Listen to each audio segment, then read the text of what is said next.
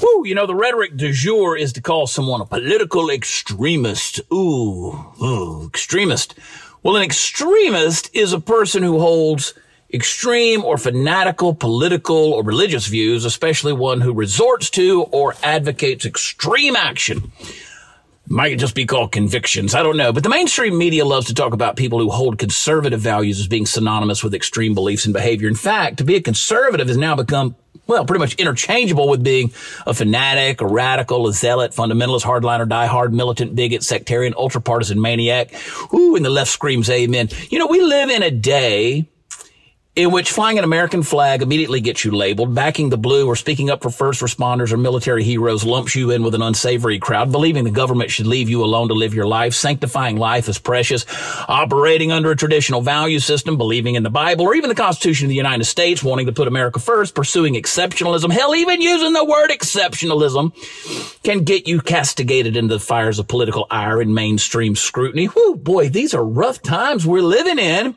But opening the borders to all comers, killing kids in the third trimester, using abortion as birth control, mutilating or hormonally altering children, banning political opponents from ballots, interfering in elections, and cheering on the advent of World War III while fighting and funding proxy wars that have nothing to do with our own interests right here at home, along with embracing the wishes of big government, big pharma, big media, big partisan judicial system run amok. Well, that's deemed perfectly normal behavior and to speak out against it. Well, you must be an extremist. I mean, whiskey, tango, foxtrot. It would seem that those in the places of power and those who occupy the loudest platforms want us to label one another extremists. So then we don't have to deal honestly with one another anymore. So debate, discussion, dialogue, disagreement with the ability to come back together and find common ground is dead in the water. And it would seem that's exactly how they want it to be. The question is, are you okay with that? If you are, well, then we got a problem because little hope remains for our country and our way of life. As the great prophet Rodney King once inquired, can't we all just get along? Well, the answer to that deduced from the diatribes of social media and the arguments over Thanksgiving get togethers would seem to be a resounding no. So maybe Chicken Little was right. And the proverbial sky rains down upon us and reality and truth soak into the ground to become watered down intellectual mud. Is there a way for us to once again embrace a little common sense and find our way back to a place of reason? Well, I don't know, but thank you for joining me on this extreme episode of the Chad Prather Show as we dissect with common sense some of the issues facing us today. Love y'all. God bless you. Here we go. You see January 6th protesters being thrown into prison for decades upon decades of their lives. We're talking about really serious stuff here that Donald Trump could set right. And I think that the average conservative voter sees that. The average conservative voter sees the judicial system has been weaponized against us. The only way forward is to get the guy who knows firsthand how bad it can be to get that guy to fix it. And by retribution, what I mean is burn the whole system down, burn the FBI down, burn the DOJ down, burn them down.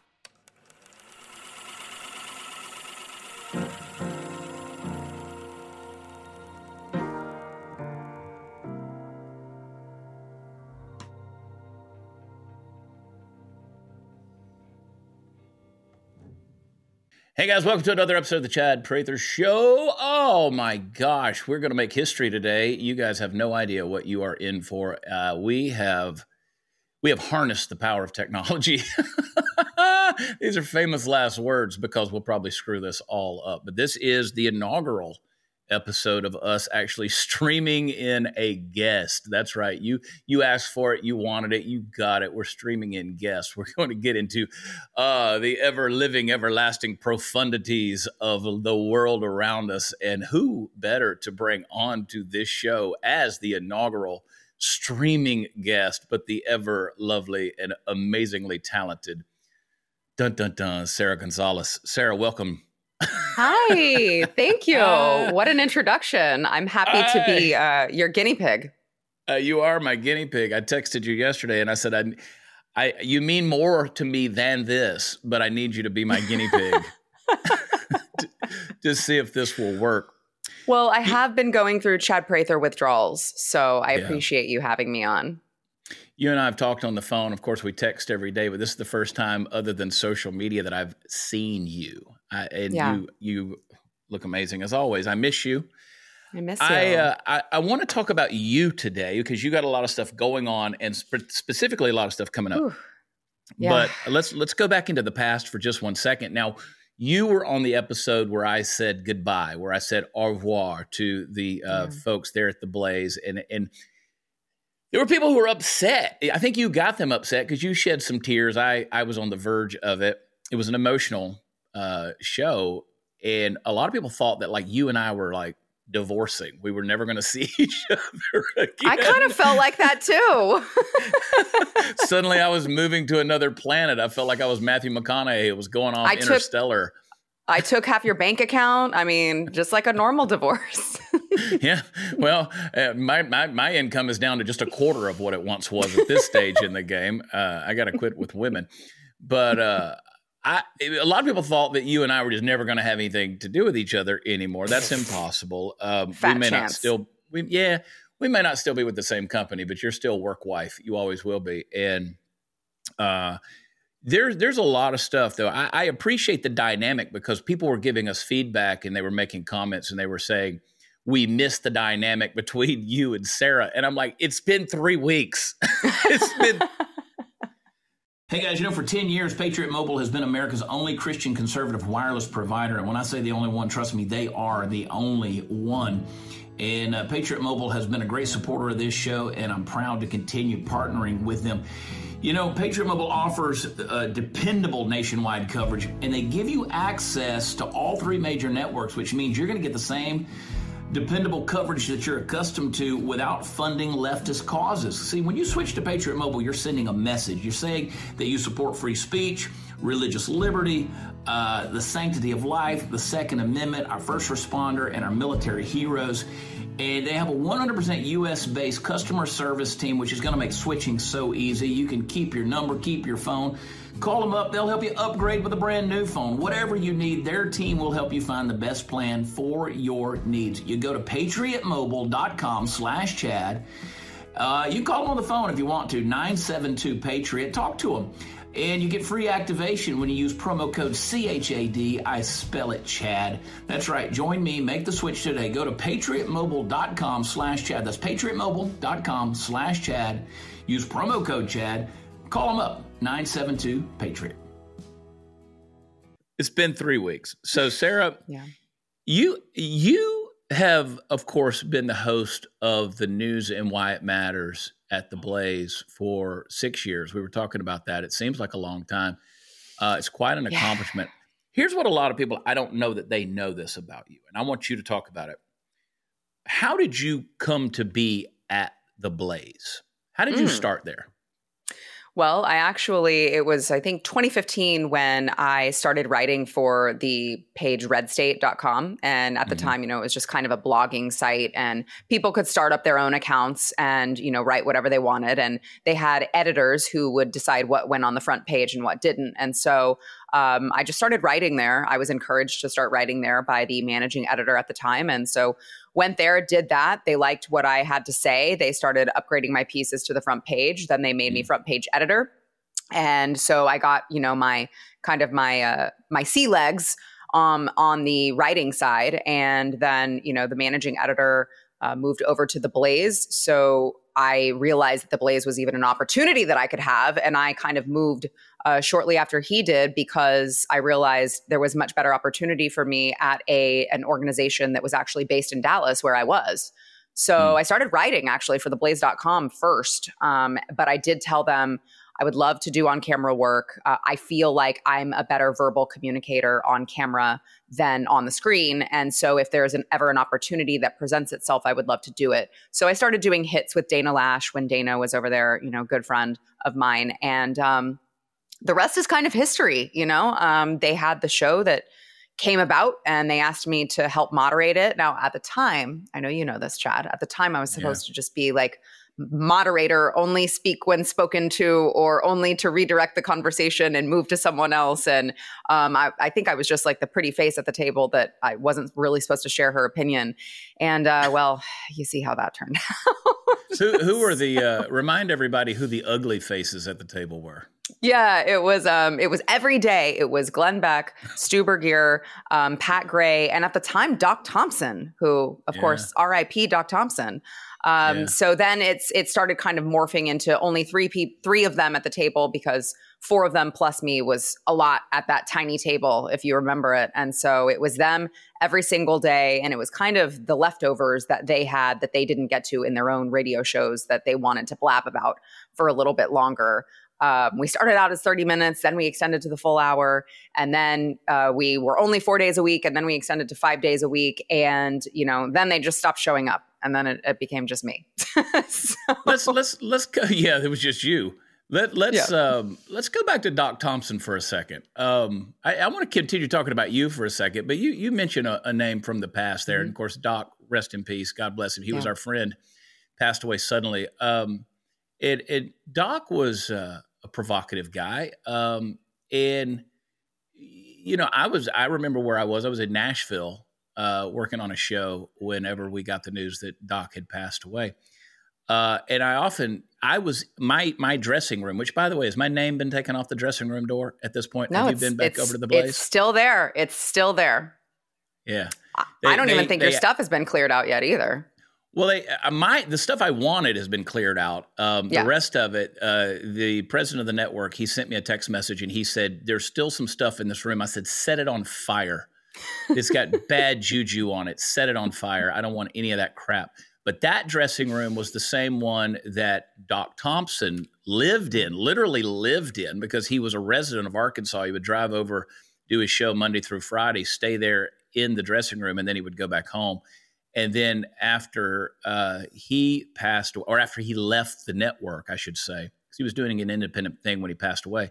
Mm-hmm. Uh, our friend Andrew Heaton, the resident liberal of the day yeah. that the Blaze tried to bring on, that didn't work. Uh, apparently, Blaze audience doesn't like liberals, um, and Andrew Heaton was a pretty safe one. Um, yeah, you know, he was he was a safe liberal uh, and a, a good friend of ours. So he occupied that dressing room, and then they fired him.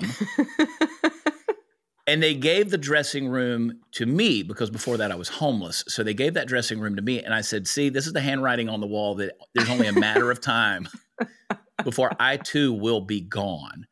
Um, and ah, oh, gosh, I don't want to diminish. You know, talking about Doc, that that's a heartbreaking thing. Doc Mm-hmm. For those of you who don't know, uh, and many do, Doc was hit by a train, um, yeah. which is tra- a tr- tragic thing. I still think, I, I, still think they had him killed. It was a hit. It was a hit, I, Sara. I, I can't. I still to this day can't wrap my mind around it. I mean, I go back and I replay the details that we have, and I, I just it's so hard for yeah. me to wrap my my brain around. And to, you mentioned that you remember where you were when you found out the news, I remember where I was as well because we were actually in the middle of State of the Union coverage. Hmm. And mm. I remember um, someone came in. I won't share who because I don't know if that person wants me to share that. But someone came in in the middle. I, I was on break. I think this was when Eric Bolling was with the network, and so Eric yeah. was going, you know, on with his coverage, and I was remote. And someone came in and and was just like, uh, looked like they had seen a ghost, and I'm like, mm-hmm. what's going on? And they told me Doc's dead, and I was like, what? And then yeah. I had to go on and finish my State of the Union coverage. So yeah, it was um that was wild. Yeah, I woke up that morning in a Nashville hotel room, uh, and I was reading through Twitter, and I was like, "Why are people tweeting like Doc Thompson is dead? Like this? That I don't understand what's going on."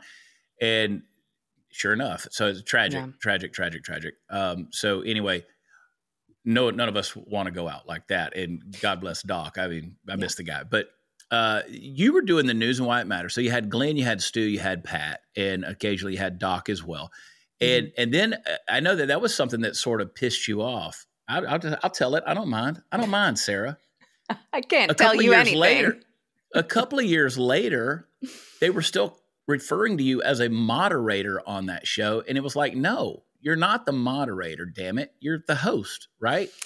And yeah. so so you went through you've had you've had your speed bumps there um, I've told the executives there at the Blaze I wouldn't want to employ Sara Gonzales. Y'all should get rid of her. She's mean. She's mean. well, it looks like a storm is coming in, and you know the funny thing about storms is they don't care if you're ready for them or not. I want you to be ready when the storm hits. Sometimes when it hits, it's too late. You can't prepare then. You know, there's warning signs the thunder, the clouds, the lightning in the sky. They let you know that it's time to expect a storm. You also know that the time to prepare for the storm is always right now. Now, I want to help you prepare for the coming storm. I want you to go to my special website, preparewithchad.com. When you're there, you're going to automatically save $200 on an essential three month emergency food kit from My Patriot Supply. Over the years, My Patriot Supply has helped millions of American families prepare for emergencies. Your family should be next. Now, sealed inside the ultra durable packaging is their delicious meals that are going to last up to 25 years in storage and provide over 2,000 calories a day. You're able to eat right whenever things go wrong. And uh, these three month emergency food kits from My Patriot Supply are going to help you do that. You need one for every member of your family. $200 in savings. You can get enough for each member. They all deserve protection, right? Go to preparewithchad.com, order by 3 p.m. any given day, and you will get free shipping on the same day. The website, preparewithchad.com. Prepare for the storm. And now you yeah. have something else coming in the next uh, i don't know when this show is going to air specifically but in the next from this point of, of taping mm-hmm. in the next two weeks you got something coming what is it tell I me do. about it i do so it is premiering uh, january 29th actually um, we are going to turn the show into something totally different uh, if people are already subscribed on youtube it's nothing's going to change. If they're already subscribed on mm. audio podcasts they're going to already be subscribed still. So they don't have to resubscribe to anything but it is going to be uh, sara gonzales unfiltered is going to be my new show. We're going to be doing things a little bit different you know it's still the same sara gonzales content that people are tuning in for but just with a little bit more spin that is uh, sara gonzales-esque and it's going to look different it's going to sound different. Um, the studio the set is like ready to go. Um, we've just got a few minor tweaks that we're we're working on. The intro music is way better. Yeah, your the current intro sucks. music. Yeah, yeah, it's it was, whew. and um, it is going to be at a new time, which is a little awkward for us, right? I hear on the internet that we're we're we're fighting now because um, I am I am moving into your old time slot um, at 7 p.m. Eastern.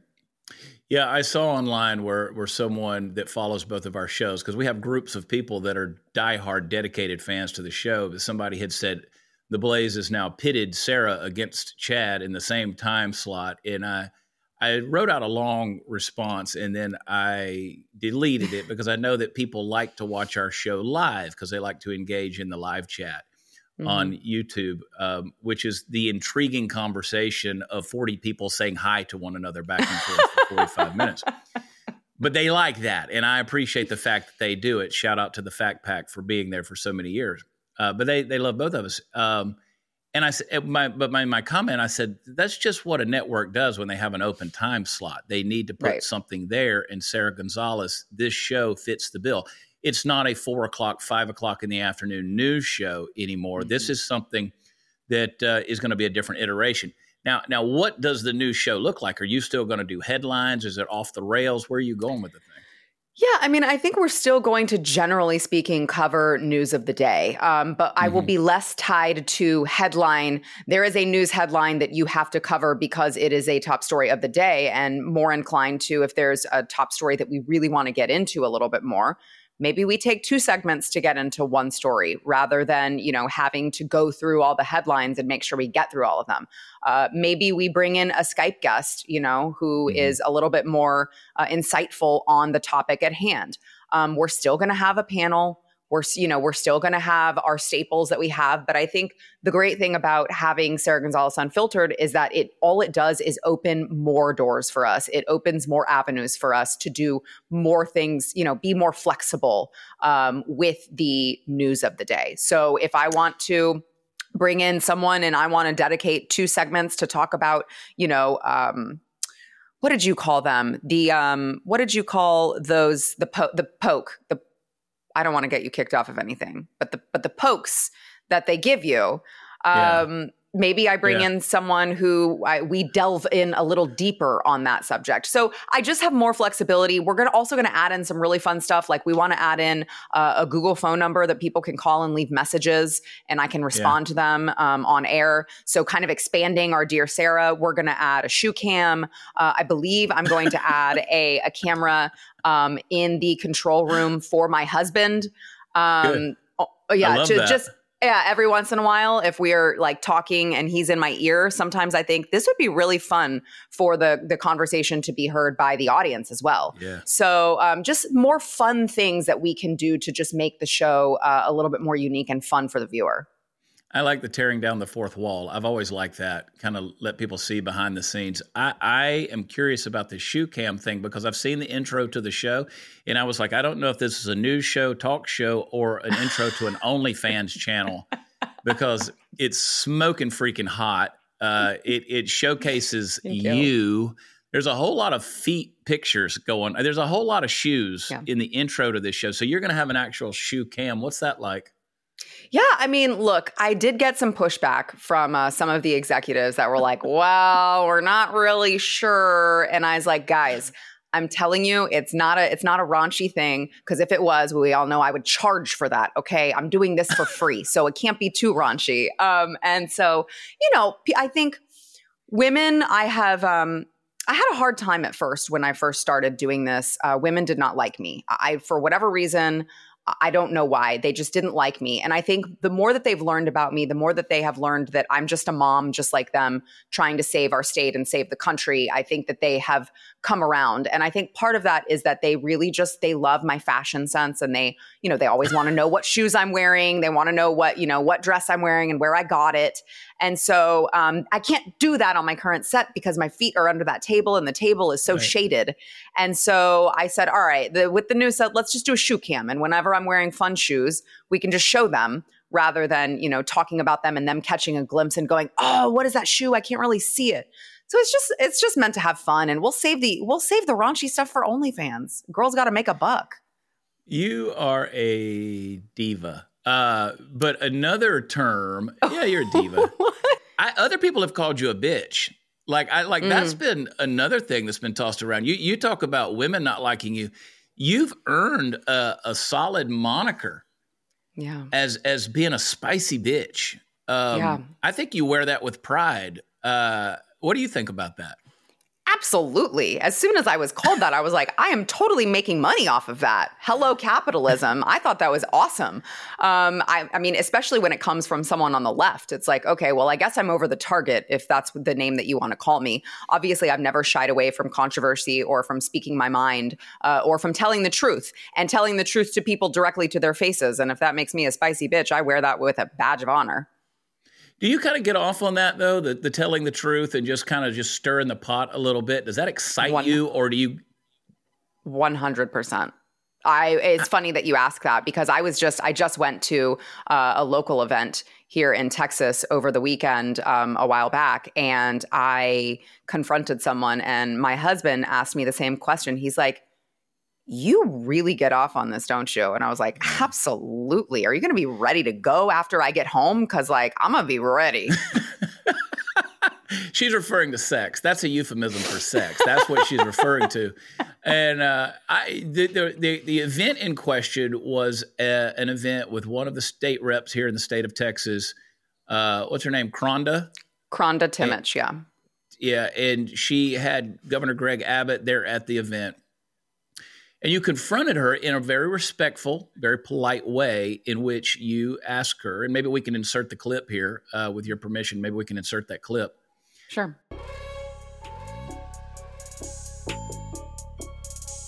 I'm about to go inside an event for Texas House Rep Kronda Thimesch. This is my district, uh, my representative. I actually voted for her because I thought that she meant it when she said she was going to be a conservative. But had some issues with her, um, namely that she voted to allow taxpayer grant money to go towards uh, the mutilation of children in children's hospitals, also known as transitioning, uh, as well as voting to impeach our attorney general that we elected to represent us. And, you know, she keeps dodging my questions and she keeps, you know, canceling our coffee meetings that we have. And I thought, what better place to ask these questions in person? So let's go. Hi, Congress. Sara Gonzales. Hi. We texted about yes. Ken Paxton's impeachment and we scheduled a coffee and you never texted me back. We've been in session, yeah, so. Okay, well, I have a quick question for you. No, we can talk later. I'd be happy to well, follow you didn't text me back. Okay. Why did you? I did text you back. I did text you back. No, you didn't. Yes, ma'am, I okay, did. I'll I can see you as Governor Abbott said. Happy to do that. Why Thank did you, you allow taxpayer grant money to go to children's hospitals that's, that allow transition? That's not true, ma'am. Okay, I'll bring the receipts. Think, are you going to text me back? Ma'am, I did text you back. Okay, I'll go ahead and on the video I'll show that you did not. Thank you. I'm invited. I'm not invited. I thought this was for constituents. I thought this was for constituents, sir. Why are you here? I'm a constituent. Can I have an opinion? I can't have an opinion? Really? Wow. I am compliant. Please don't touch me.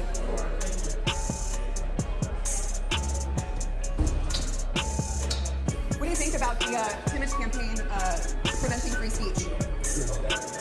No comment? You guys don't care? I'm a constituent, and I don't have a right to talk. That's okay. You guys will see it on the internet later. But you you went in and in the meet and greet line, you asked her a few things about her voting record. What did you specifically ask her about?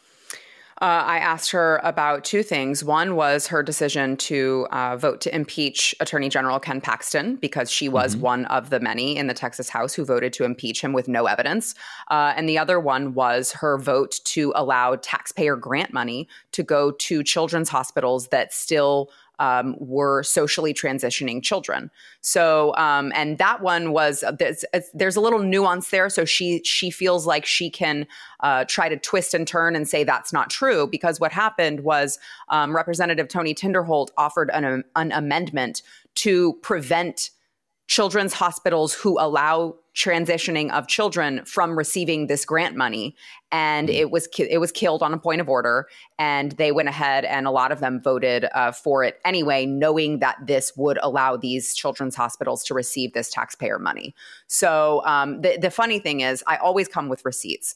I have all of the house bill numbers. I have the recorded votes. I have all of these things. And so i wanted to ask her about it and then as soon as I was done asking her about it, I knew I was I had limited time. I was on my way out, so to speak, of the event, and so I did have um, a little piece of paper that I had written out again with with my receipts of this is what this this is what her voting record is, and I I passed it out to people along the way, and they they really didn't like that.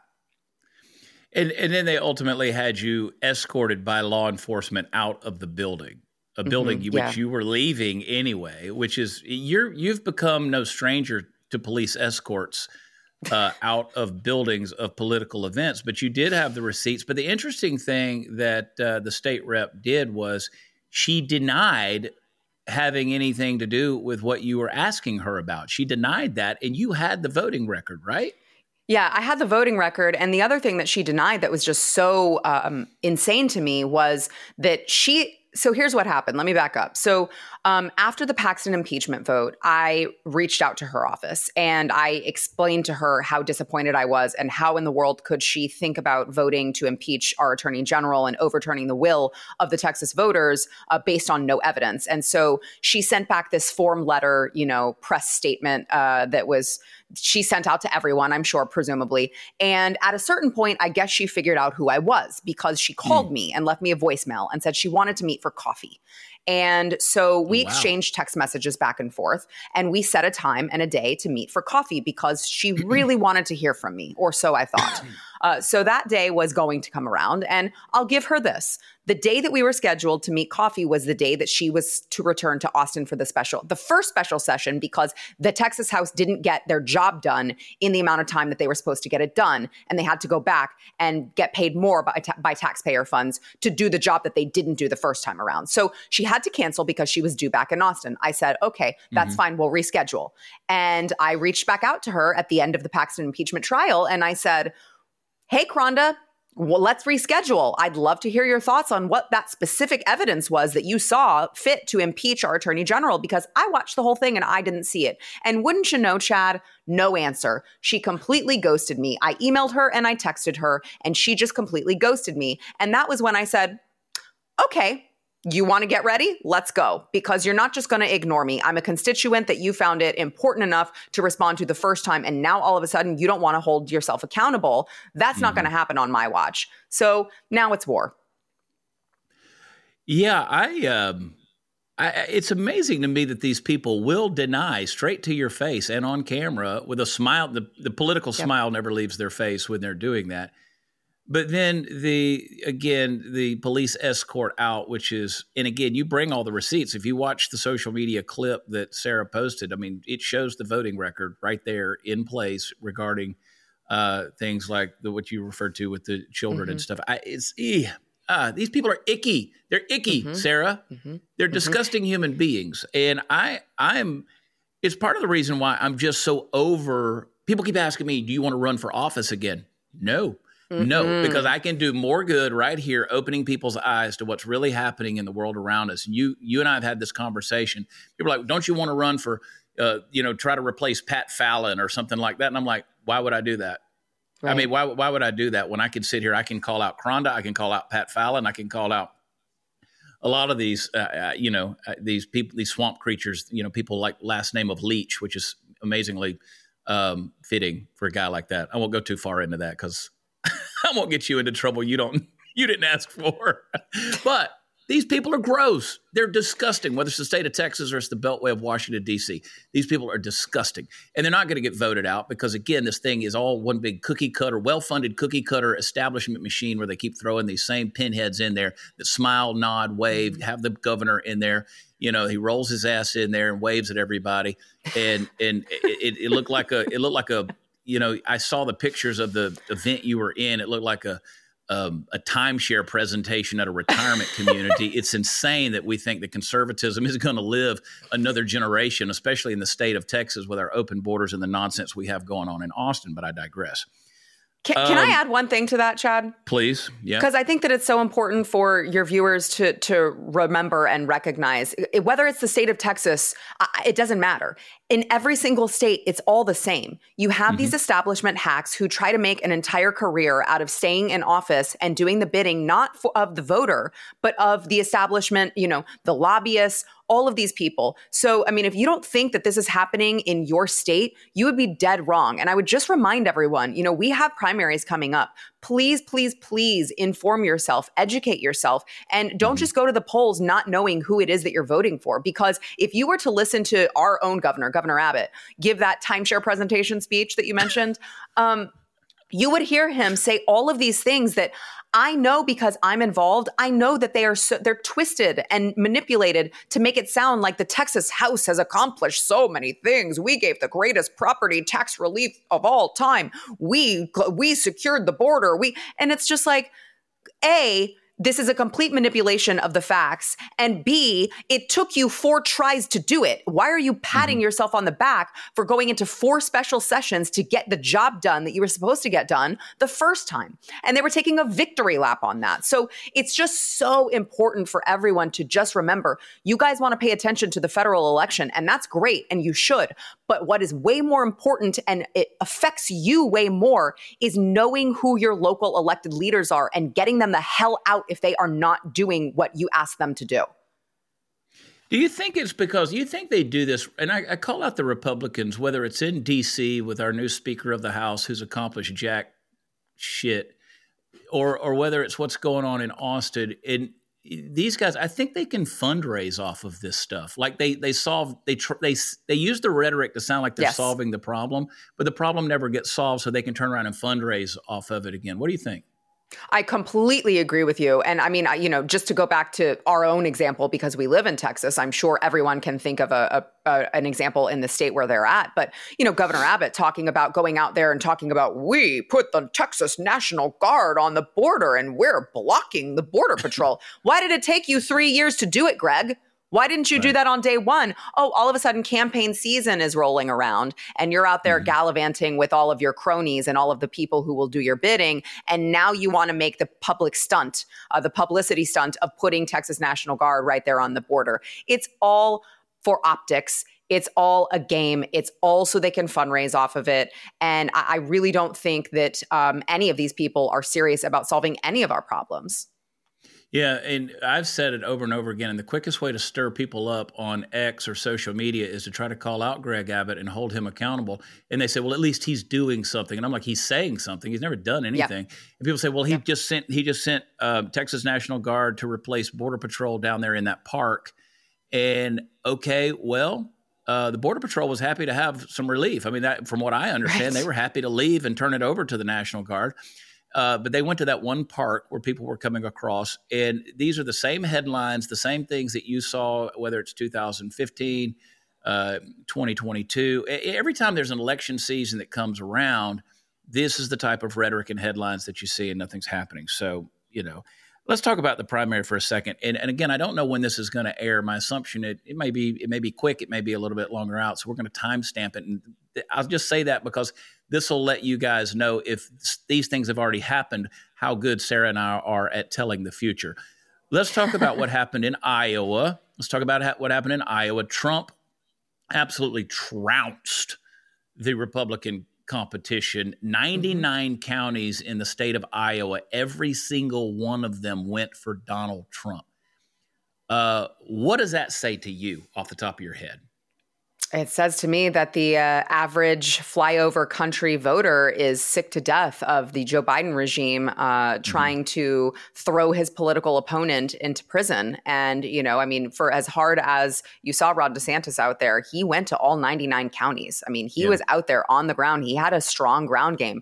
Um, Vivek also had a strong ground game and is no longer in the race because he did so poorly. So, what that tells me mm-hmm. is it really doesn't matter um, what you know your record may be as conservative uh, or as a governor um, in Florida. It doesn't matter what your history may be. It doesn't matter if you go around explaining to people that they are politically persecuting Donald Trump, but that you are the person to go in and pardon him, which is what Vivek's ultimate talking point was. It doesn't matter. Mm-hmm. People are sick to death of the political persecution. They want Donald Trump back in office, and um, honestly, I think they want some retribution, which I um I share the sentiment. I'll just tell you that. yeah. Uh, MSNBC, of course, Rachel Maddow, that crooked crooked mouth uh, person, whatever she is, Lurch. Uh, she, of course, says that this is what the American people are doing, or Republicans are doing. They're they're not voting for a candidate; they're voting for retribution. Um, they're voting for vengeance.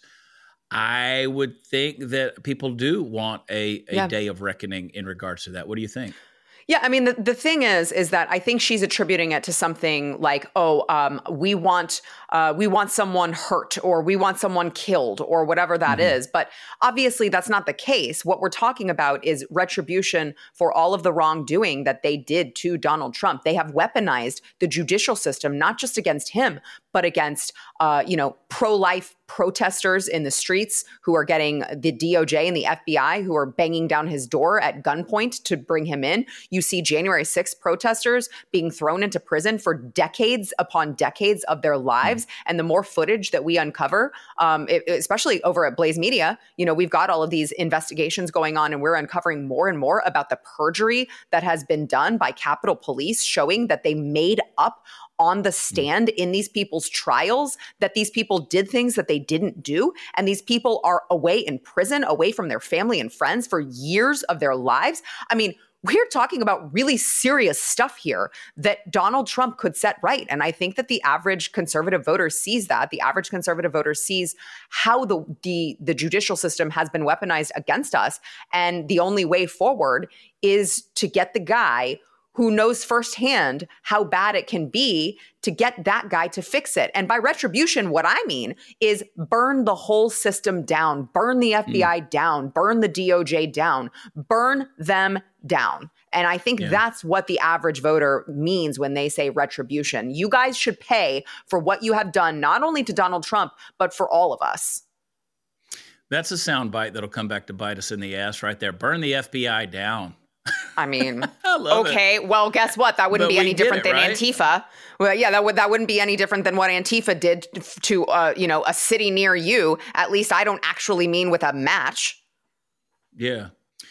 I want to know, um, you know, MSNBC came out immediately when the polls started giving their returns on the Iowa caucus, and it was predominantly or dominantly, I should say, for Donald Trump. And Rachel Maddow with her panel of morons sat up there, the Joy Reids, the Jen Psaki's, uh, these idiots. And they're up there, you know, bobbleheads talking and grinning. And she's talking about MAGA extremists and dictatorships and authoritarian regimes and, and these extreme behaviors on the part of, of so called conservatives, you know, ex- right wing extremists, I think was her term. How extreme do you have to be if if you don't look at extremism as being cutting the parts off of children without parents' consent or giving puberty blockers or hormones to children because they're confused about their gender identity or aborting babies and standing out in front of a camera with a microphone in your face saying I'm going to shout my abortion or taking a plan B pill on national television or bringing drag queens to story hour in the schools. How extreme do you have to be? Whenever uh, you know you're trying to keep your opponent off of a ballot so that you don't even have to face them in the in the general election. I would say yeah. that's extremism, right? Yeah. Well, I mean, we see the Democrats have become for a long time now just the party of projection. So, what they mm-hmm. do is they project what they are doing onto us. So now we're the extremists. For what? I'm not quite sure. I, I, don't think it's very extreme to ask for low taxes and uh, the the uh, least amount of government interference possible. And you know, maybe those babies that exist uh, in the womb we should probably let those babies be born and not kill them. If that makes me an extremist, so be it. But we see that they are now the party of projection and what they are doing, they are accusing us of doing. Case in point, not just the the the word extremism, but also the fact that they for so long claimed that Donald Trump was interfering in the 2020 election because he had a phone call with Ukraine. And now we see they are actually, uh, and they did the last time and now are again literally interfering in the 2024 election while screaming about how much they care about democracy. I mean, it's just a total joke with these people. They don't believe the words that they're uttering. They're projecting what they're doing onto us. They're actually projecting their game plan onto what. So basically, whatever they accuse us of doing, if they are not currently doing, they plan to do in the future. So you better watch out. Yeah, and I was looking. I was looking for a tweet, and I didn't find it right off the top. There, uh, something Adam Schiff had said in regards to uh, you know, they just they're, they're basically declaring an all-out war on the American people. I mean, if you are conservative, if you're a Republican, if you vote for Donald Trump, you are being considered by those in power in the, on the left. You're an enemy of the state, and I don't think that that, as you alluded to with January 6th and the way that they're holding people and arresting people, no knock raids and warrants. I, I, this this is seems to be that this is going to be the practice of the future. Just give it a matter of time. Does that worry you about the future of the country that we have people who are so called elected officials who have a D by their name whenever they flash them up on C SPAN or MSNBC or CNN or wherever they may be, that these people are actually coming for you and your family? It does worry me. What else worries me is that the people with the R by their name don't seem to take this as seriously as it should be. I mean, mm. you should have every single member of Congress looking at all of this footage that's been uncovered from January 6th and screaming until they're blue in the face for investigations and then engaging in these investigations. And it just seems like everyone, nobody wants to touch it.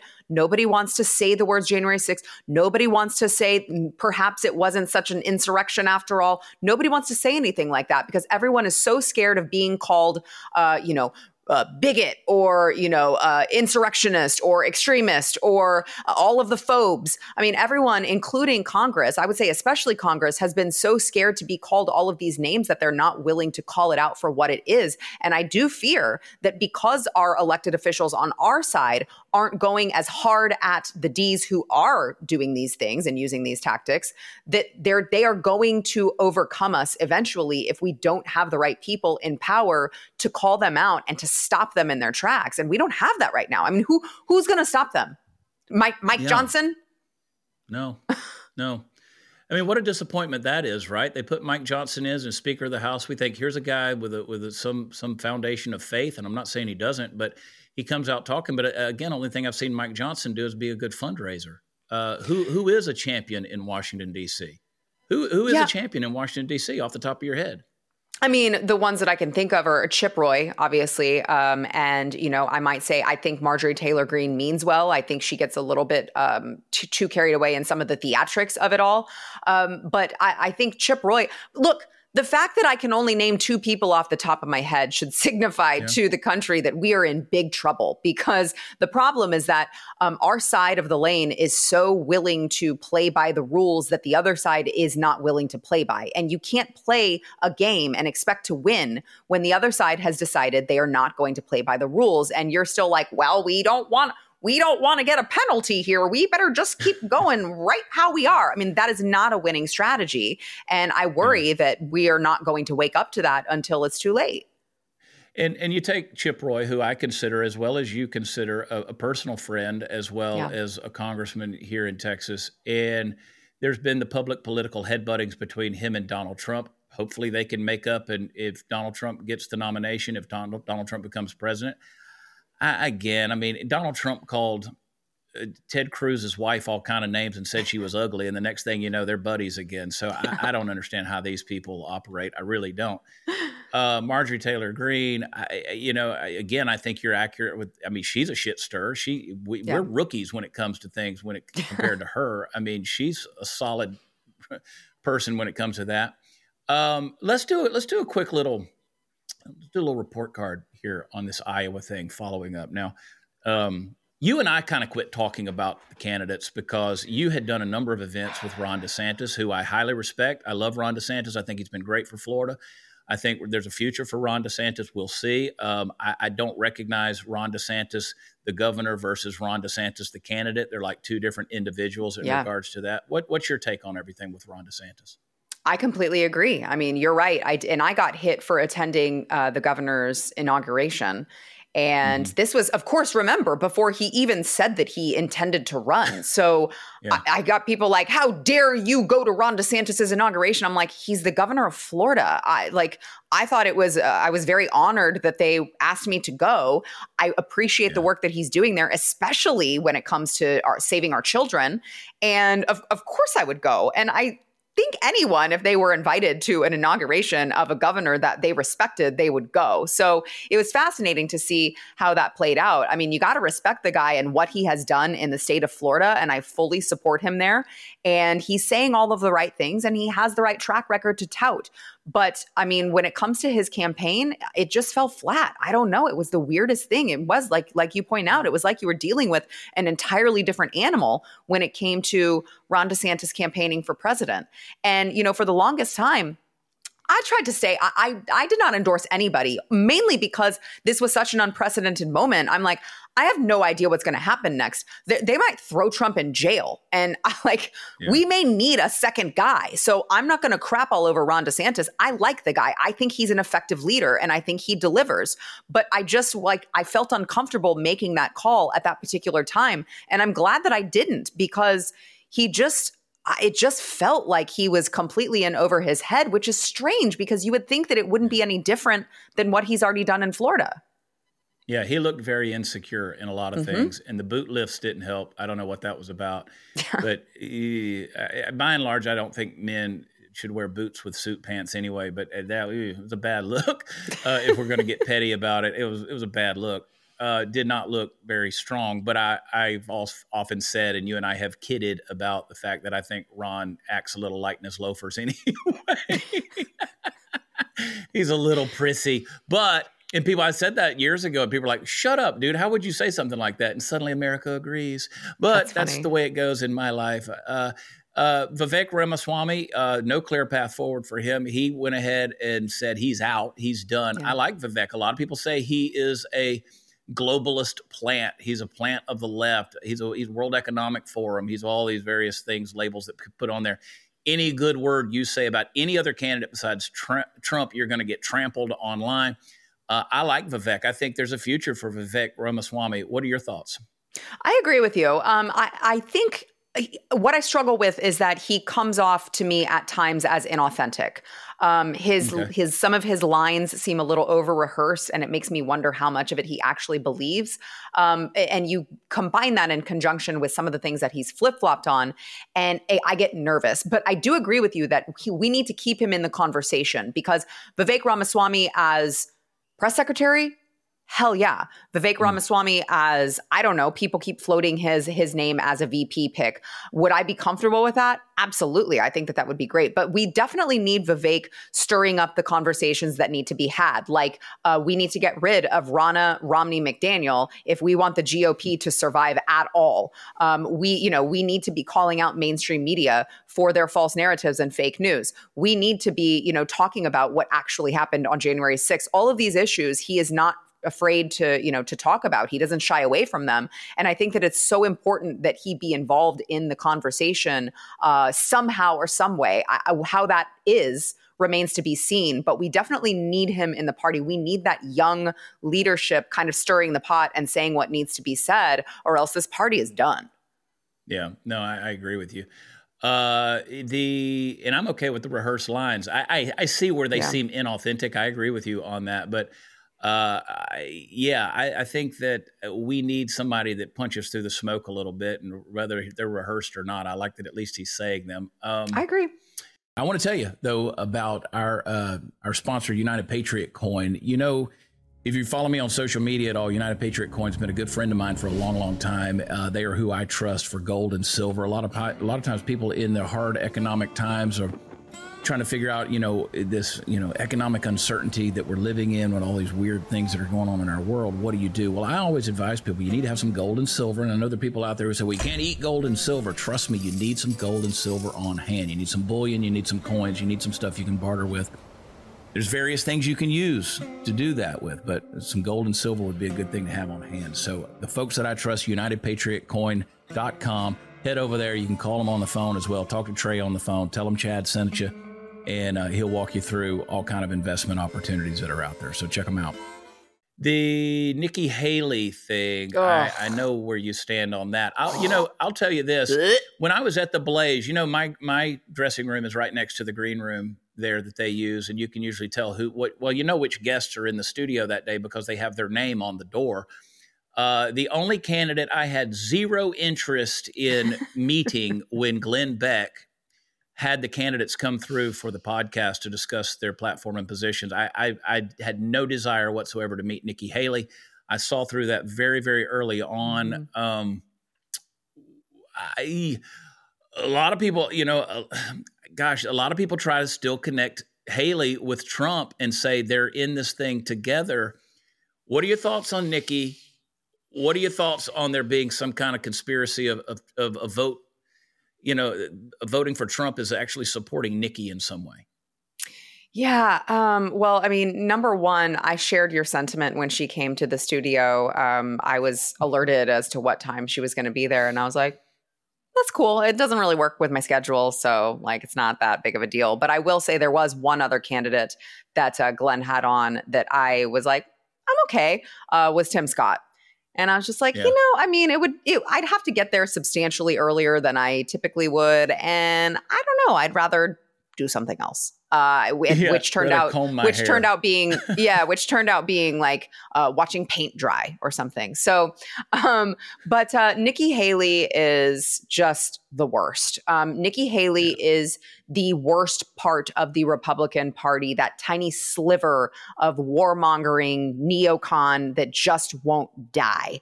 And I it it does worry me. I will say that she got almost nearly twenty percent. I think um, in yeah. Iowa, that does concern me because that does show you that there are still that many people who actually what she's saying resonates with them. Um, what yeah. she says when she says, you know, well, we have enough money to solve our border and Ukraine and, you know, I guess every other foreign conflict ever. Um, no, we don't, Nikki. You know, she talks about how uh, the transitioning of children should be up to the parents. She, t- I mean, she is bringing back all of these talking points that I'm like, is this the 2004 Republican primaries or is this 2024? She just doesn't seem to understand what time it is, and um, it really is worrisome to me um, certainly, I would not say a, a, vote for Trump is a vote for Haley. But what worries me mm-hmm. is that the talk about uh, Haley becoming Trump's VP to try to get to try to garner all of those you know middle of the road Democrats who, as we found out, it turns out they voted for Nikki Haley. A lot of them voted for Nikki Haley in Iowa. Um, so that I think would be devastating to a conservative. um, to see how gross and icky she is and have to hold your nose and vote for her on the ticket. I don't know, man. That that's that's terrifying to me. Yeah, one of the Krassenstein twins, one of our, everybody's favorite Riri's on on X, uh, he came out and said that if you if if Nikki Haley were the candidate, then she would beat Joe Biden by a landslide. Uh, she's the only person moderate enough for moderates and even liberals to cross over with their vote to a Republican. Uh, she's the only one who's mainstream and middle of the road enough to I guess, warrant and garner the public's attention to the point of being able to beat, you know, the the human uh, deflated football, which is Joe Biden. I, do you think Trump, in a political move, would pick Nikki Haley? He said the other day, he said in an interview in a town hall, he said he's already decided who his VP will be. Mm-hmm. Do you think he would do something like that? Is that is that a political uh, chess move there? What do you think? I mean, I think it depends. It all depends on whether or not he listens to his advisors or whether or not he goes with his gut. I think his gut tells him not to pick a Nikki Haley. Um, mm. I, I, think that he has too much history with Nikki Haley and she has thrown too many daggers his way for him to pick her because when when he's listening to his gut because you know how much he cares about loyalty. I mean that's his number one hmm. thing is loyalty. And this woman served uh, in his administration or under him, I should say. And she's said a plethora of really bad things about him, really negative things about him. You even saw Ron DeSantis really try very hard for a very long time not to speak ill of Donald Trump. I think uh, ultimately he had to say something because why else would you run against him?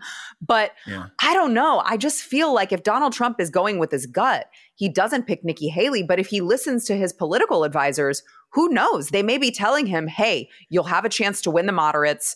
Uh, you know, your your base will vote for you no matter what. They'll forgive you for this. Just pick Nikki Haley." I, I, it just depends on who Donald Trump is listening to. I just can't, for the life of me, imagine. And it would happen. I, I'm convinced it would happen. But if he picked Nikki Haley to be his vice president, suddenly the MAGA crowd would put her up on a pedestal and she would be the best thing ever. They would bury all the negative things about her, and they would just come out. And again, that is the nature of um, the masses, right? That's what happens when the hordes get together and decide that their guy was right and he can say nothing wrong. Um, and again, I consider myself a Trump supporter. I have been from the beginning. Yeah. I'm one of those guys that wants a little bit of that retribution. I want to see some comeuppance. I want to see some um, righting of the wrongs that are there. Uh, in, in, and again, I've been on your show before and people tried to come at me and say, "Oh, you said just forgive Trump for all these things he did." No, no, no. I did not say that. I said it tongue in cheek, cheek and sarcastically that mm-hmm. I'll say I'm sorry for him on the things that he did and he did plenty that was wrong. But but we've got to come back with somebody who is not permanent Washington, who's not establishment, who's not going to do it and him to put Nikki Haley in like that, man, that would be yeah. devastating. But it would be interesting to watch to see what happens because to me, let me tell you Sara, to me it would be the equivalent of Joe Biden picking Kamala Harris. Absolutely no qualifications to be in that yeah. position whatsoever, uh, whatsoever, other than she's a woman who can get some votes. A- and um, now, people like Nikki Haley far more than they ever liked Kamala Harris. There's no doubt about that. She polls quite better uh, in the election returns. But who in their right mind? Because I've I've never in my life met someone who says I'm I'm for Nikki. I'm with her. yeah, I like I, Nikki Haley. Nobody does it, but she's still right up there, which tells me she's establishment.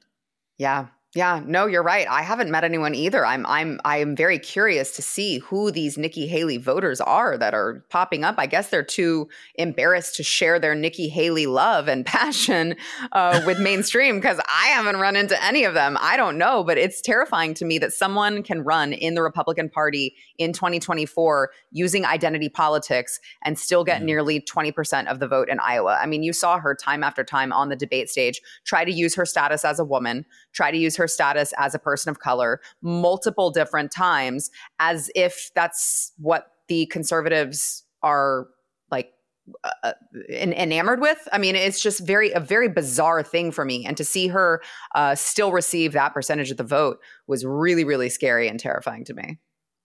Yeah, and in one of the one of the past debates, Chris Christie even came to her defense as a man defending a woman, which I thought was a crap move. Uh, the fact, well, it was a bigger crap move that she didn't call him off and be like, "I can handle myself."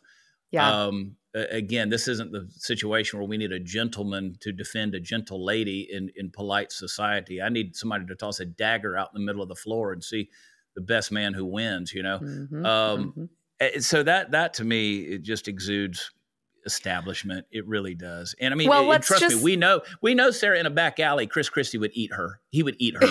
like that would be. no we don't mean Nikki that Haley. metaphorically. We don't mean that No, he would- metaphorically. like he would eat her. would eat He's her. hungry. He is very like hungry. The plane goes down in an Arctic place. She's the first one getting barbecued. You know. Yeah. So Yeah, ass yeah. first. I- he's eating. He's starting at the thigh. I would also say, um, let's be clear, and this is Sara Gonzales talking, not Chad Prather talking, but uh, you're going to be hard pressed to find any woman who's qualified to be president. It- it- they just, that's, no, that's just not a, that's not a thing. Which brings me to Women are, women are not fit for that. They're not. They're not. No. Uh, you want to play the traditional role. You want to be a traditional conservative. If you're if you're pissed off by a calendar, which I'm going to ask you about in a minute, ag- in a minute, then then quit trying to put women up there on that pedestal.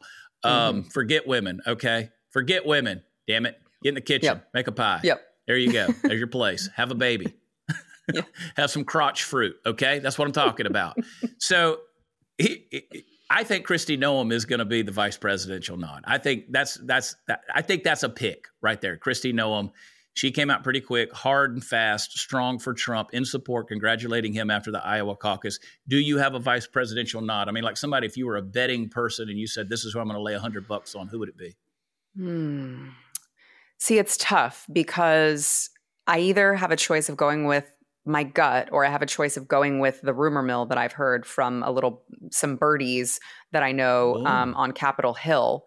And the rumor that I heard is that Lee Zeldin is preparing Hmm. to be Trump's pick. However, it doesn't make sense to me that it would be Lee Zeldin. I would think that he would want to pick a woman. Um, Yeah. But Which again, I think what? is a bullshit criteria. It's a bullshit criteria. I agree. I agree. I Just agree. do it based off of gender. That's garbage. That's garbage. I I agree. I agree. And and at the end of the day, everyone who pretends like they care about identity politics doesn't actually care about identity politics, including the left, who just you know elected a, a walking vegetable, an old white man, and they claim that like they want diversity, and they just Yeah. overwhelmingly elected an old white man several years ago. So nobody actually cares about identity politics. Um, so I I think I'm gonna I'll go. I'm gonna go just wild card Lee Zeldin. That's what I'm gonna do. All right. I got to get better birdies in Capitol Hill. I, I don't have any birdies anymore, I don't think. I pissed them all off and they don't talk to me anymore. Uh, just go back to telling jokes, Prather. Go back to telling jokes. You don't know a damn thing. So uh, we alluded to it. I, I'm gonna, I'm gonna, I'm gonna, I'm gonna wring this chamois dry. As long as I've got you, Sara. If you got to go, you tell me. But I, I want to talk to you because one, I've missed you, and I, your insight is incredible. Thank Uh, you. but I want to take it to a deeper topic here, if you got a minute, and I want to talk about Calendar Gate because you were a part of this this uh, crazy, crazy scandal. It's what it was. It was a scandal. Our friend Seth Weathers, who has, uh, I have a brand new case of his beer down on the front step. It just got delivered Mhm. to my house. His uh, conservative dad's ultra right beer. It's good beer. Uh, he brought that out whenever the Bud Light debacle happened over the can with Dylan Mulvaney on there and the little marketing campaign that Dylan tried to pull off. Yeah. Uh, and it exploded. It blew up and went crazy, huge, crazy viral, bigger than I think he was expecting. I still have Oh, people yeah. who are sending me message. People are sending me messages, Sara, saying, "Where's my beer? Where's my beer?" And I'm like, I don't, I don't have anything to do with the damn beer.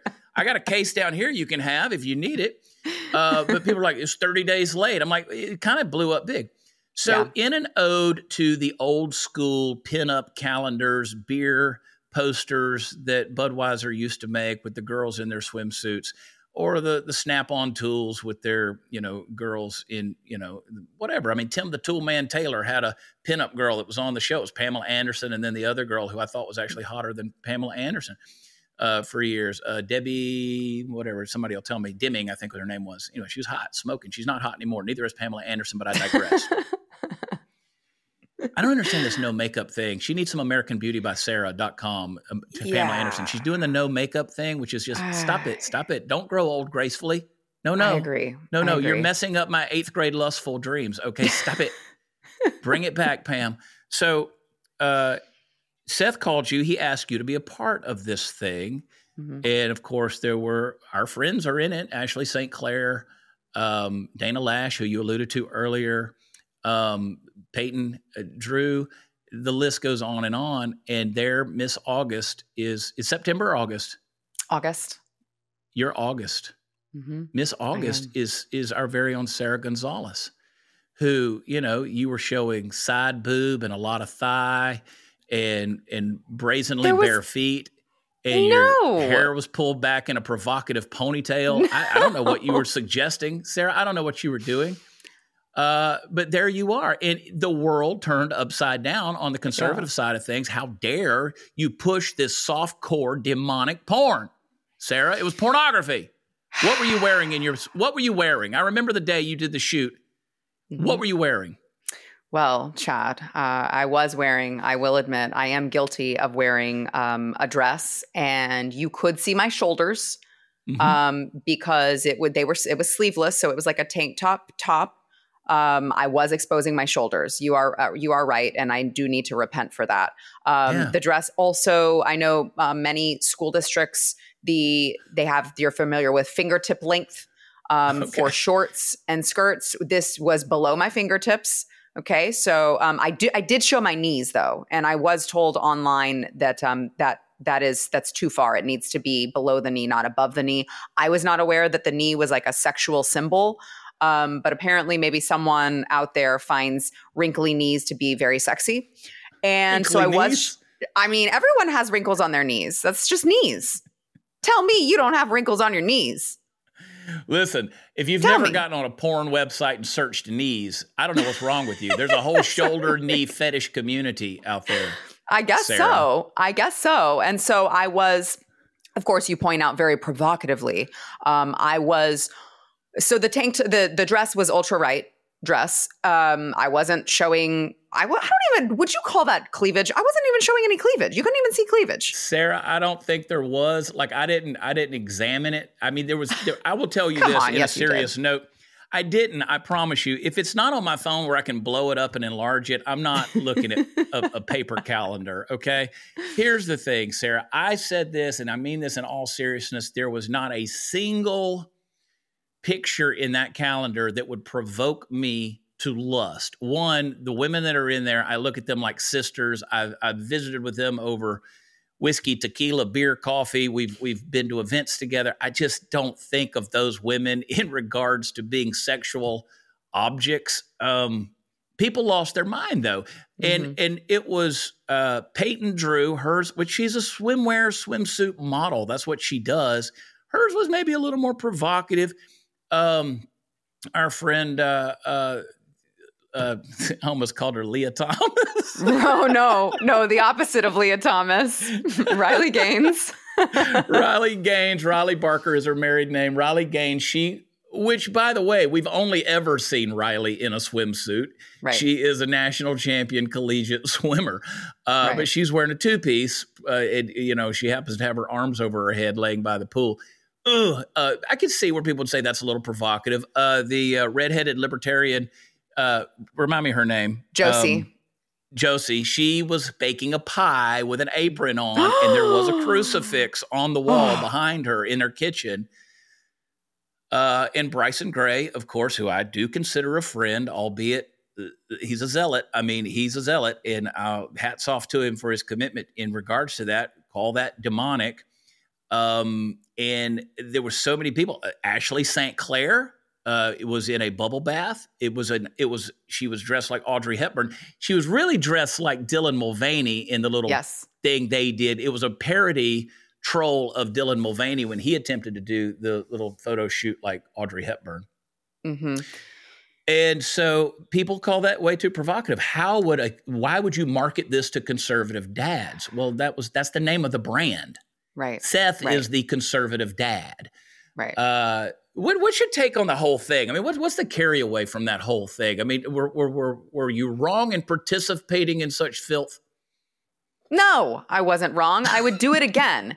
and here's why. Number one, because um, the proceeds went to a good cause. 10% of all of the proceeds of the calendar went to Riley Gaines' organization that is fighting to protect women in sports. Number two, it was all in good fun.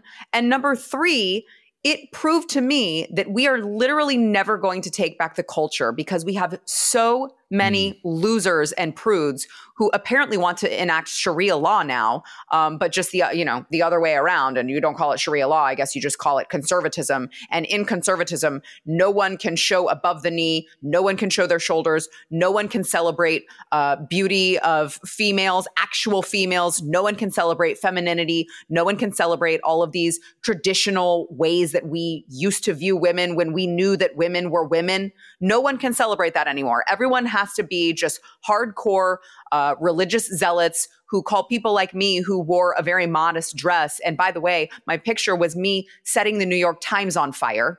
Okay, that's yeah. I don't that does that does that make you does that make you horny? I don't know. I don't think so. Well, um, you were and, holding a cigar. You were doing it with a cigar, which is very suggestively phallic. Uh, Sara, that's what someone holding, literally were, told me. You were holding a penis. You were holding a, a penis that was on fire. Cohiba penis. It was a Cuban penis. Sara. Yeah, yeah. I, I guess so. Do men who smoke cigars like are they all gay? because I mean, I guess that would be the case. If you smoke a cigar, you're gay. If that's a phallic symbol, I didn't Depends think it was a phallic symbol. smoke it.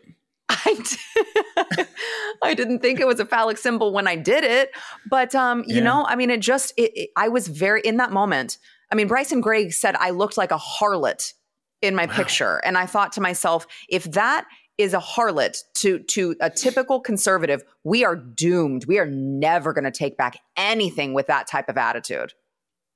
Well, uh, uh, uh, let's say a Christian from pick an era, the turn of the 20th century, you know, from from 1900, who back when they wore bird cages under their dress and had corsets tightened up so tight they couldn't breathe, much less see their breasts, and they were covered all the way down their entire body. You could see their hands and their faces with the, you know, you had a the flowering neckline that went all the way up to the chin and boots that went up to your knees because God forbid anybody see an ankle bump uh, this they would say the same thing about everyone in today's society, where the, whether they're wearing blue jeans or dresses or anything, it'd be way too revealing. So again, you have to interpret things according to the times. Right. I, and, and I go back to your to your what you referred to there about taking back the culture. This is why Christian films, faith based films, keep making garbage films. Yep. Uh, and I appreciate the intentions of what these people are trying to do, but these these are predictable oftentimes horribly acted. Our friend Matthew Marsden, who's a British actor who's done everything from Rambo to Transformers to on down. I think he was in 139 episodes of a show that aired uh, mm-hmm. of, a, of a television show in Britain. Uh, he was Reacher's dad for crying out loud in the first season of Reacher. Um, our friend Matthew Marsden, he has been very outspoken about you just say he doesn't want to be a part of these faith-based films because they're they're they don't touch real culture. What do you think about all that? I completely agree with him 100%. I mean, they're not yeah. willing to uh, be a little bit provocative. They're not willing to skirt the line. They're not willing to meet people where they are. And I think that that's the biggest thing is you got to meet people where they're at in this. I mean, if you think that you're going to take culture and and shape it down the road, with that type of attitude and mentality that anyone who is not as staunch as me is completely in the wrong and insult them I mean, I we're we might as well just hand the left all of our ideals, all of our, uh, you know, our our education system, all of our institutions on a platter, and just hand it to them with a bow tied around it. We might as well just do that if we have people who are not willing to meet people where they are and say, okay, culture is here. We might be able to shift it here, but we have to start a little bit closer to home and then maybe we can work our way backwards but it's not going to be immediate and it's certainly not going to be you know with that type of mentality yeah we can definitely hand them the next generation and the generation after yeah. that um, yeah. and we know that the left is after the next generation they do something that we don't do and that is they go after our children We've seen that. Uh, a couple of questions before I let you go. A couple of couple of quick things. Let's get provocative real quick. Um, you, you've you've gone to a lot of drag shows. You've been to places specifically. You, I know you. You don't care if you're doing somebody's doing drag. You don't you don't care if somebody's doing that until it targets an audience that contains children, right? Mm-hmm. Yeah. Yeah, you're and right. You've you've gone to a lot of these events. They started. It got to the point where no matter how much you dressed up, see, like I gave you a hard time because I was like, you're not just dressing up. You're dressing up and still looking hot. like you, you picked your costumes because I would see pictures and I was like, oh, she's going home to Steven dressed like that. She ain't fooling nobody. So you you would go out in in the wigs and in the things like that. They got to know who you were. You, were you doing that for clicks and attention for grift, or, or do you really care about what these people are doing to kids? Well, I mean, I know you know the answer to that question, but uh, I will just tell you um, I know I know how bad it's gotten because we live in this world and we see it every day. But it's gotten so disgusting um, and so grotesque and so demonic. You want to use the word demonic? Let's use it where it, we we should be using it, which is here on this issue. It has gotten so demonic when it comes to the left's attempts to take our children from us right under our very eyes that I just thought people don't believe that this is happening. You try to explain it to them, you try to tell them, and they just don't believe it. And the only way to get mm. them to believe it is to put it right in front of them, let them see it with their very eyes, and say, are you ready to solve this problem or not? And so I just, I firmly believe that the more that we can get this content that no one would, be- I wouldn't believe it. Five years ago, if you would have told me that we would be discussing uh, whether or not it's right to, to allow parents to make the decision to chop their children's body parts off or sterilize them, whether or not, uh, you know, we were talking about in five years or previously five years, w- whether we'd be talking about um, drag queens dancing in front of young children with provocative songs playing and dancing sexually in front of children, accepting tips from young children, I would have thought you were out of your mm. mind. And so I just don't think that the average American can really process how bad it's gotten, how deep the rot is until you put it in front of them. And so for me, the more that I can go out and get that content and expose them and show people this is actually happening. You think this isn't happening in your little conservative city where you live? It is. And here's the actual footage. The more that we can do that, I think the more that the, you know, parents will wake up to what's going on around them and actually fight back. And I think that we've seen that, especially with the school boards, uh, you know, the, the pornographic literature in schools, when parents actually see what is happening to their children they are more empowered or what is happening to their communities they feel more empowered to mm. speak out and speak back so that's what i'm trying to do yeah, and and I would say to all of those on on social media. And by the way, I didn't know that Bryson Gray called you a harlot. That pisses me yeah. off. That makes me rethink any friendship with with him in regards to that. That's that's uh, pisses me off. I, I, where were those guys? They weren't in there flipping tables when those people were shaking their giblets exactly. in front of children and kids exactly. were stuffing dollar bills into garter belts. Uh, they they weren't in there doing that thing. But if but if a calendar is pissing you off, I think you got a misplaced emotion there. Your passions mm-hmm. are certainly directed in the wrong place. All right a lot of things I could talk about, and we'll do this again. Sara, you're perfect, and I know you got to go be perfect on your own show here in a minute, you're so I'm gonna so let sweet. you go. But I love you, and before we let you go, um, big uh, some other things on the parallel economy side of things that are coming this year. You're still working on releasing uh, a bigger version of your makeup line, American mm-hmm. Beauty by Sara. How's that going? Yeah, it's going great. Um, it's you know, beginning of the year, just like uh, we had Thanksgiving, we had Christmas, we had New Year's. So we are meeting. Uh, we have a big meeting next week to uh, to unveil a whole lot, but we are doing nothing but uh, grow and more really mm. fun things to come at um, AmericanBeautyBySara.com. I'm really, really excited. We're going to take over the world, Chad. I love it. I love it. I just want to be the chief. What did I call it? The chief fun officer, CFO, yes. chief yeah, fun yeah. officer, CFO. Yeah, and uh, I, that's that's my retirement gig right there. Done. And um, it, it's, it's there's no H in Sara. So for, mm-hmm. for those of you who may not know, I think all of you do at this point, but AmericanBeautyBySara.com, and you can subscribe to her uh, YouTube channel, Sara Gonzales Unfiltered. Is that right? Yes, as of right as of right now. What is the new now, name of the YouTube? As of as of the time that we're talking, it is still the news and why it matters with Sara Gonzales. Okay. It will be changing to Sara Gonzales Unfiltered um, okay. January 29th. But if you just search Sara Gonzales, you, odds are you're going to find me. And the name of the new show is Sara Gonzales Unfiltered, correct? Yes, correct. And it's I know it's, they kicked around few things. Yeah, well, and it's a uh, it's kind of a little flashback because you know when I was I was still kind of new to the scene, I had started my YouTube channel and I called it Sara Gonzales Unfiltered, um, and mm, I did all of those right. Nancy Pelosi AOC satire videos and kind of built up my subscribers by doing all of that comedic content, and then we they wanted to rebrand the YouTube channel, so we rebranded it to News and Why It Matters with Sara Gonzales, and now uh, that I've built up that I'm going to go back to the old Sara Gonzales Unfiltered and we're just going to do the show. Yeah, which reminds me to tell everybody that there used to be a Facebook page out there called Watch Chad Prather that belonged to the Blaze, and they only put Blaze articles on there. Occasionally, I would share something to it. It's now called Conservative Cowboy, and I have no affiliation with it whatsoever. They have now the Blaze has now removed me from any administrative access to it. So, I uh, want to know who is to- the conservative cowboy. Well, they got my face on it still, so that's interesting.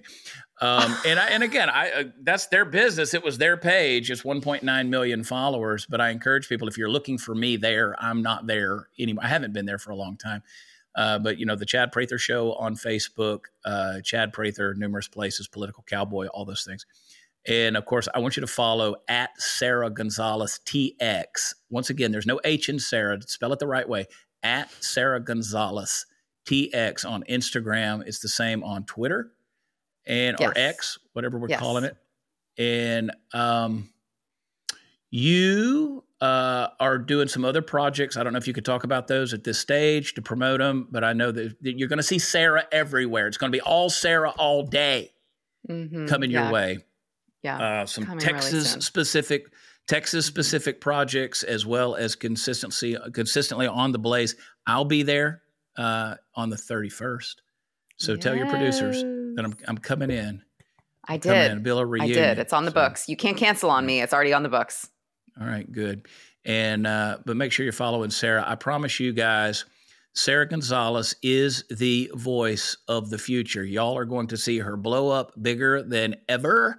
Uh, this new iteration of her show is going to blow everything else out of the water. People are asking me, what, what do we watch? What do we watch live? I, watch Sara. Watch Sara because it's going to be provocative. It's going to be good. It's going to be fun. It's going to be funny. It's going to be, and you guys can see from her the basis on which she talks about these issues. She's well studied, well versed, well researched, and she's just damn sharp. So thank you, Sara.